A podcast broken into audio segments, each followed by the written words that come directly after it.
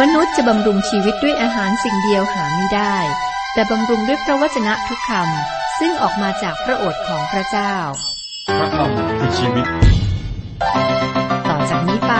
ขอเชิญท่านรับฟัง รายการ พระคำพีทางอากาศ สวัสดีครับ รายการพระคัมภีร์ทางอากาศจะเสนอโดย ผู้ประกาศข่าวประเสริฐ วันนี้จะจบพระธรรมสองซามูเอลครับ ผ่านมา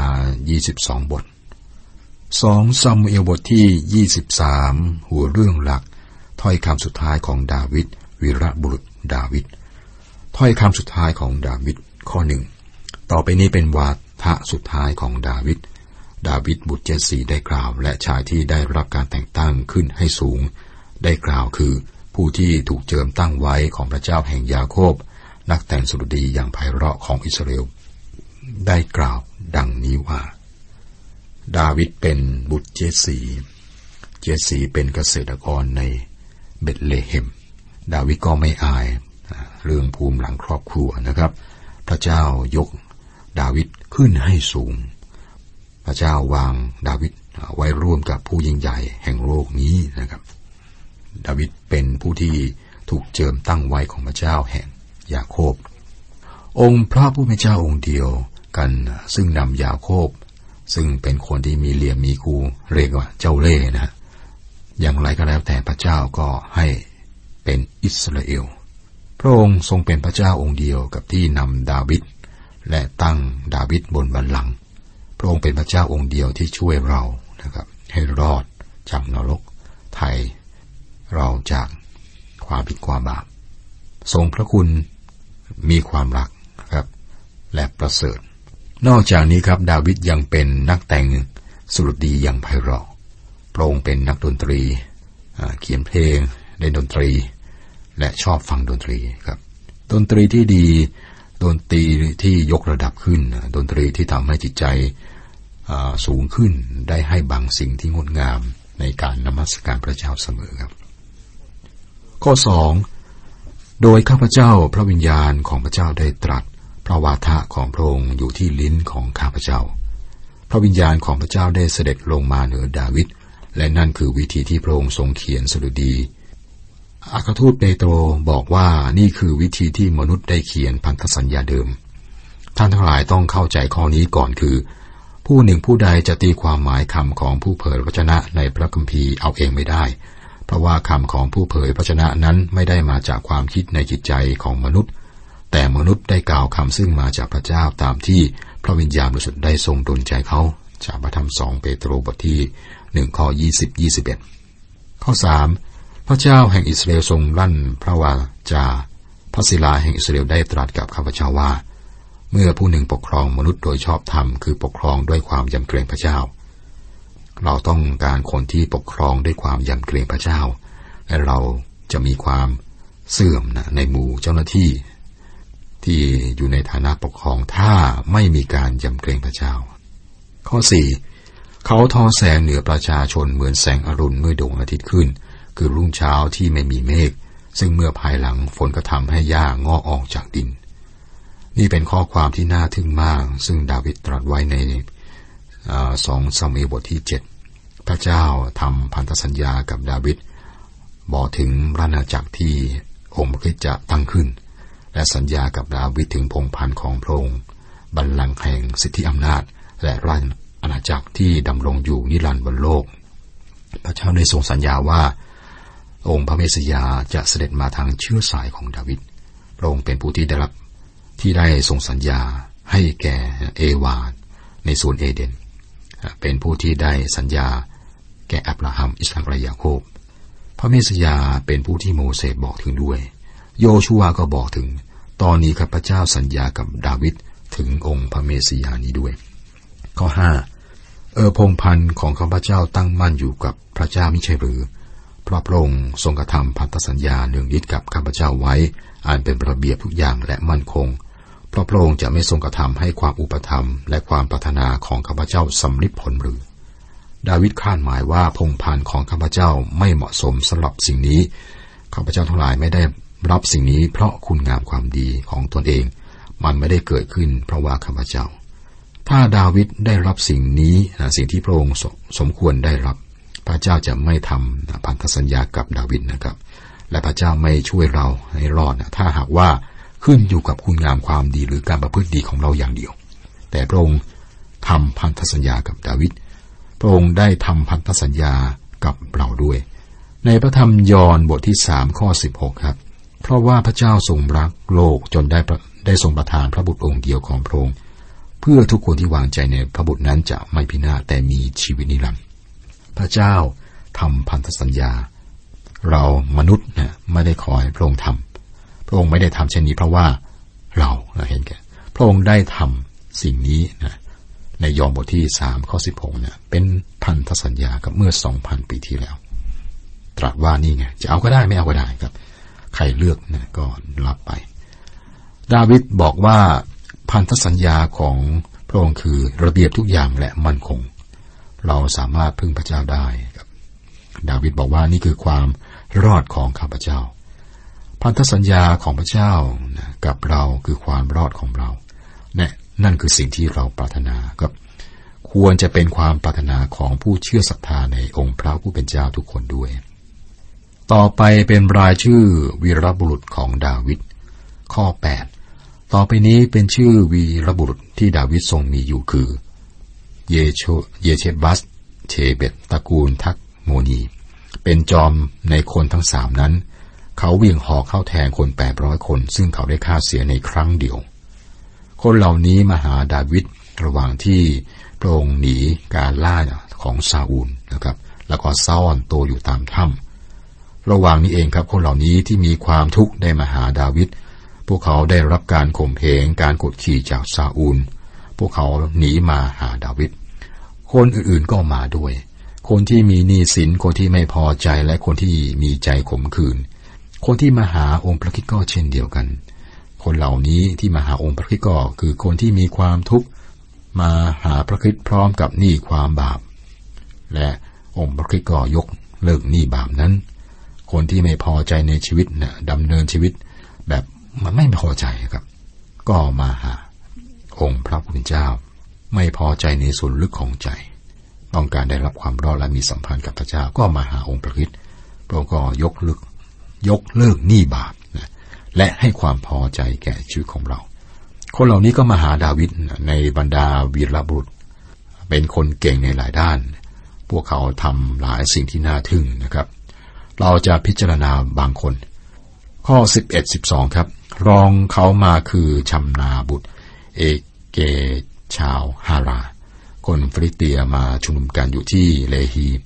เป็นที่ที่มีพื้นดินผืนหนึ่งมีถั่วแดงเต็มไปหมด พวกคนก็หนีพวกฟริเตียไป แต่ท่านยืนมั่นอยู่ท่ามกลางพื้นดินพื้นนั้น และป้องกันที่ดินนั้นไว้ และฆ่าฟันคนฟิลิเตีย พระเจ้าได้ทรงประทานชัยชนะอย่างใหญ่หลวง การป้องกันไร่ถั่วแดงดูไม่ค่อยสำคัญ แต่คนอิสราเอลต้องการอาหารครับ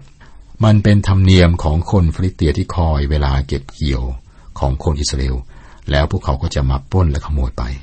ปีนั้นก็เช่นกันนะครับ ทุกคนก็หนีเมื่อเมื่อฟริเตียมา ยกเว้นคนเดียวคือคนนี้ครับชัมมา เขาหยุดชักดาบแล้วปกป้องไร่ คนเดียวต่อสู้กับกองทัพฟริเตีย แต่แต่นะครับ พระเจ้าได้ทรงประทานชัยชนะอย่างใหญ่หลวง ข้อ 13 ในพวกทหารเอกสามสิบคนนั้นมีสามคนที่ลงมา และได้มาหาดาวิดที่ถ้ำอดุลัมในฤดูเกี่ยวข้าว มีคนฟริเตียกองหนึ่งตั้งค่าอยู่ในหุบเขาเลฟาอิมข้อ10 45คราวนั้นดาวิดประทับในที่กำบังเข้มแข็ง และทหารประจำป้อมของฟริเตียก็อยู่ที่เบตเลเฮม ดาวิดตรัสด้วยความอาลัยว่า ใครหนอจะส่งน้ำจากบ่อที่เบตเลเฮม ซึ่งอยู่ข้างประตูเมืองมาให้เราดื่มได้ ดาวิดเติบโตมาในเมืองเบตเลเฮมพระองค์ก็คิดถึงน้ำที่สดชื่นจากบ่อที่นั่น ก็อยากจะดื่มน้ำจากบ่อที่เบตเลเฮม ดาวิดก็ไม่ได้สั่งใครให้ไปเอาน้ำมาให้นะฮะ แต่ทหารเอกสามคนได้แหวกผ่านแนวรบฟิลิเตียเพื่อเอาน้ำมา นั่นคือวิธีที่พวกเขาเป็นวีรบุรุษดาวิด ผมก็คิดถึงคำบัญชาของพระเยซูคริสต์เจ้าในพระธรรมมัทธิวบทที่ 28 ข้อ 19 ข้อ 20นะออกไปประกาศข่าวประเสริฐทั่วโลกนะครับ คิดถึงในอดีตที่คนได้แหวกผ่านแนวรบของศัตรูและนำข่าวประเสริฐไปยังคนที่ต้องการได้ยินนะครับคิดถึงมิชชันนารีนักบุกเบิก คิดถึงคนอย่างอัครทูตเปาโล มาร์ติน ลูเธอร์นะแล้วก็มิชชันนารีจำนวนมากมาย เขาได้แหวกผ่านแนวรบของศัตรูตั้งแต่นั้นมา และนำข่าวประเสริฐออกไป คนเหล่านี้ก็เป็นวีรบุรุษนะผู้ยิ่งใหญ่ และวีรบุรุษที่ยิ่งใหญ่กว่าดาวิดคือองค์พระคิดเจ้านะครับ ที่นี่มีวีรบุรุษดาวิดอีกคนหนึ่งครับ ข้อ 20 ถึง 22 เบนายาบุตรเยโฮยาดา เป็นคนแข็งกล้าแห่งเมืองครับเซเอล เป็นคนประกอบมหากิจ ท่านได้ฆ่าบุตร อาลีเอลของโมอับเสียสองคน ท่านได้ลงไปฆ่าสิงที่ในบ่อในวันที่หิมะตกด้วย ท่านได้ฆ่าคนอียิปต์คนหนึ่งเป็นชายรูปร่างงาม คนอียิปต์นั้นถือหอกอยู่ แต่เบนยาถือไม้เท้าลงไปหาเขา และแย่งเอาหอกมาจากมือของคนอียิปต์คนนั้น และฆ่าเขาตายด้วยหอกของเขาเอง เบนยาบุตร เยโฮยาดาได้กระทำกิจเหล่านี้ และได้ชื่อเสียงดังวีรบุรุษสามคนนั้น เออ คนนี้เก่งนะ ฆ่าสิงโตครับ มันก็ไม่ง่ายนะ เขาทำได้ครับน่าถึงมาก ข้อ 39 อุริอาคนฮิตไทรวม 37 คนด้วยกัน อุริอาคนอิตไทเป็นวีรบุรุษดาวิดคนหนึ่งครับ และคนนี้ครับถูกส่งออกไปตาย ดาวิดทำบาปนะ ไปแย่งภรรยาเข้ามาครับ เป็นมนทินบนโล่ประจำราชวงศ์ของดาวิดครับ บทสุดท้ายบทที่ 24หูเรื่องหลัก ความบาปของดาวิดในการนับจำนวนประชากร ดาวิดได้ทำบาปอีกอย่างหนึ่งในการนับจำนวนประชากร ถึงเวลานี้ครับพระองค์ควรจะวางใจในพระเจ้าแทนจำนวน พระเจ้าลงโทษดาวิดอีก แต่อนุญาตให้พระองค์คือให้ดาวิดเลือกการลงโทษ ดาวิดมอบพระองค์เองไว้ในความเมตตาของพระเจ้า พระเจ้าจึงส่งโรคระบาดลงมา ดาวิดก็ไปซื้อลานวดข้าวของอารานาเพื่อสร้างสร้างแทนบูชาถวายแด่พระเจ้า การปฏิเสธของดาวิดที่จะรับมันเป็นการเป็นของถวายนะฮะแสดงถึงการทุ่มเทและอุทิศตัวอย่างรู้ซึ้งต่อพระเจ้า สถานที่นี้เองครับที่โซโลมอนได้สร้างพระวิหาร ตอนนี้ก็เป็นสุราโอมาครับ อิสราเอลจะสร้างพระวิหารขึ้นใหม่ถวายแด่พระเจ้าในวันหนึ่งข้างหน้าตามคำพยากรณ์ ที่จริงครับ การนับจำนวนประชากรในบทนี้นะครับ มีคนมากมายที่ไม่เรียกเรื่องนี้ว่าความบาป แต่ในสายพระเนตรของพระเจ้าในการนับจำนวนประชากรของดาวิดนั้นเลวร้ายพอๆกับบาปอื่นของดาวิดเมื่อใครทำผิดอย่างหนึ่ง ก็ทำผิดทุกอย่าง การกระทำของพระองค์คือดาวิดนะแสดงถึงการขาดความไว้วางใจในองค์พระผู้เป็นเจ้ากับ ข้อหนึ่งข้อสอง พระพิโรธของพระเจ้าได้เกิดขึ้นต่ออิสราเอลอีก เมื่อทรงต่อสู้เขาทั้งหลาย จึงทรงโดนใจดาวิดตรัสว่าจงไปนับคนอิสราเอลและคนยูดาห์พระราชาจึงรับสั่งโยอาแม่ทัพซึ่งอยู่กับพระองค์ว่า จงไปทั่วอิสราเอลทุกเผ่า ตั้งแต่เมืองดานถึงเบเอเชบา และท่านจงนับจำนวนประชาชน เพื่อเราจะได้ทราบจำนวนรวมของประชาชน ในตอนแรกพระเจ้าสั่งให้ดาวิดนับประชากรพระองค์ต้องทำสิ่งนี้เพื่อ หนุนใจดาวิดและเสริมกำลังของดาวิดพระเจ้าต้องการให้ดาวิดทราบว่ามีกองทัพใหญ่สนับสนุนพระองค์อยู่นะครับ การเชื่อนะครับไม่ใช่การพนนันกับเสียงเอานะฮะความเชื่อไม่ใช่การหวังว่านะความเชื่อเป็นสิ่งแน่นอน พระเจ้าไม่เคยขอให้เราเชื่อในสิ่งที่ไม่จริง ความเชื่อตั้งอยู่บนศีลา บนพื้นฐานที่มั่นคง องค์พระคิดเป็นพื้นฐานนั้นนะครับ แต่มีช่วงเวลาในชีวิตของเราที่เราต้องดำเนินชีวิต โดยความเชื่อเป็นพิเศษและยอมรับว่า เราไม่สามารถดำเนินชีวิตได้โดยกำลังของเราเอง และน่าเสียดายนะคริสจักรก็ไม่ได้เรียนรู้ที่จะวางใจในพระเจ้า ดังนั้นการประชุมจึงไม่บอกถึงชัยชนะฝ่ายจิตวิญญาณ สิ่งที่บอกก็คือว่ามีเงินเท่าไหร่ในบัญชีบัพติศมากี่คน รับสมาชิกเพิ่มกี่คนตัวเลขดูดี แล้วก็ถือว่านี่แหละคือชัยชนะฝ่ายจิตวิญญาณ ดาวิดทำบาปในการนับจำนวนประชากรในเวลานี้ ตอนนี้พระองค์ก็เป็นกษัตริย์ชราแล้ว ข้อสิบถึง 13ครับ เมื่อได้นับจำนวนเสร็จแล้วพระทัยของดาวิดก็โทมนัสและดาวิดกราบทูลต่อพระเจ้าว่าข้าพระองค์ได้กระทำบาปอย่างยิ่งในสิ่ง ซึ่งข้าพระองค์ได้กระทำนี้ข้าแต่พระเจ้า แต่ขอพระองค์ทรงให้อภัยความบาปชั่วของข้าพระองค์ เพราะข้าพระองค์จะกระทำการ เพราะข้าพระองค์กระทำการอย่างโง่เขลามาก และเมื่อดาวิดทรงลุกขึ้นในตอนเช้าพระชนะของพระเจ้าก็มายังกาดผู้เผยพระชนะ ผู้ทำนายของดาวิดว่า จงไปบอกดาวิดว่าพระเจ้าตรัสดังนี้ว่า เราเสนอเจ้าสามประการ จงเลือกเอาประการหนึ่งเพื่อเราจะได้กระทำให้แก่เจ้า กาจึงเข้าเฝ้าดาวิดและกราบทูลพระองค์ว่า จะให้เกิดการดานอาหารในแผ่นดินของฟาบาบาทสิ้นเจ็ดปี หรือ รือฟาบาบาทจะยอมหนีศัตรูสิ้นเวลาสามเดือนด้วยเขาไล่ติดตาม หรือจะให้โรคระบาดเกิดขึ้นในแผ่นดินของฟาบาทสิ้นสามวัน บัดนนี้ขอฟาบาททรงตรึกตรองและตัดสินในพระทัยว่าจะให้คำตอบประการใด เพื่อข้าพระบาทจะนำกลับไปกราบทูล พระองค์ผู้ทรงใช้ข้าพระบาทมา พระเจ้าให้ดาวิดเลือกการลงโทษคำตอบของดาวิดน่าทึ่งครับทำให้เห็นว่า ดาวิดนะเป็นผู้ที่ รู้จักวางใจในพระเจ้าครับ ดาวิดทำผิดนะเป็นจริงนะแต่ภายใต้ความเชื่อนะพระองค์มั่นคง ข้อ 14 ดาวิดจึงตรัสกับการว่าเรามีความกังวลกวายมาก ขอให้เราทั้งหลาย ตกเข้าไปอยู่ในพระหัตถ์ของพระเจ้า เพราะพระกรุณาคุณของพระองค์ใหญ่ยิ่งนัก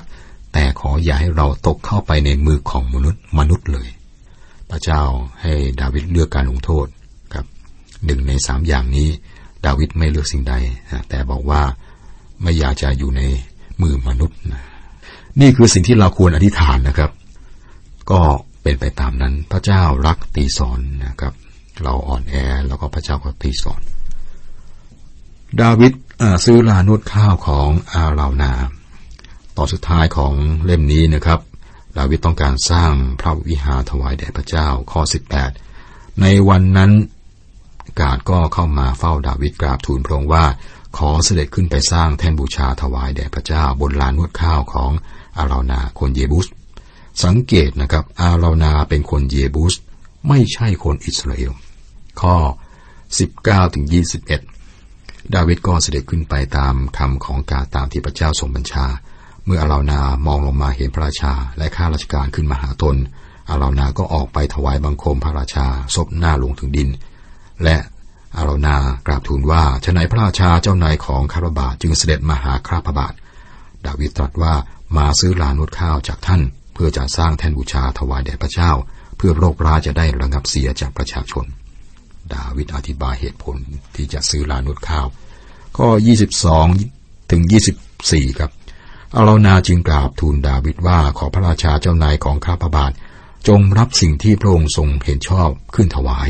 ที่นี่มีวัวสำหรับทำเครื่องเผาบูชา และเลื่อนนวดข้าวกับแอกสำหรับวัวเป็นฟืนของท่านสิ้นนี้อารนาขอถวายแด่พระราชา และอารนา กราบทูลพระราชาอีกว่า ขอพระเยโฮวาห์พระเจ้าของฝ่าพระบาท จงโปรดปรานฝ่าพระบาท แต่พระราชาตรัสกับอารนาว่า หาไม่ได้ แต่เราจะขอเสียเงินซื้อจากท่าน เราจะถวายเครื่องเผาบูชาแด่พระเยโฮวาห์พระเจ้าของเรา โดยที่เราไม่เสียค่าอะไรเลยนั้นไม่ได้ ดาวิดจึงส่งซื้อลานวดข้าวกับวัวเป็นเงินห้าสิบเชเคล ดาวิดทำสิ่งที่น่ายกย่องครับ คนของพระเจ้าต้องเรียนจากบทเรียนนี้ บางคนไม่ต้องการอาบอกถึงเรื่องเงินเลยในงานของพระเจ้า บางคนก็บอกถึงเรื่องเงินมากเกินไป อารานาต้องการถวายลานวดข้าวให้แก่ดาวิด ดาวิดตรัสว่าท่านให้เราไม่ได้ เราต้องการซื้อจากท่านทำไมครับ ดาวิดตรัสต่อไป เราจะถวายเครื่องเผาบูชาแด่พระเยโฮวาห์พระเจ้าของเรา โดยที่เราไม่เสียค่าอะไรเลยนั้นไม่ได้ ครับพระเจ้าอวยพรเราเมื่อเราออกเงิน การกระทำของดาวิดทำให้เราต้องมาสำรวจตัวเองครับ เราพยายามจะให้แก่พระเจ้าในสิ่งที่เราไม่ต้องลงทุนหรือไม่ พระเจ้ายกโทษให้แก่เราตามที่พระองค์เมตตาครับ แต่เราตนีกับพระองค์หรือไม่ ขอให้เราถวายอย่างที่ดาวิดได้ถวาย ดาวิดเป็นบุรุษที่พระเจ้าทรงพอพระทัยครับ จบพระธรรมสองซามูเอล ขอพระเจ้าไวยพร สวัสดีครับ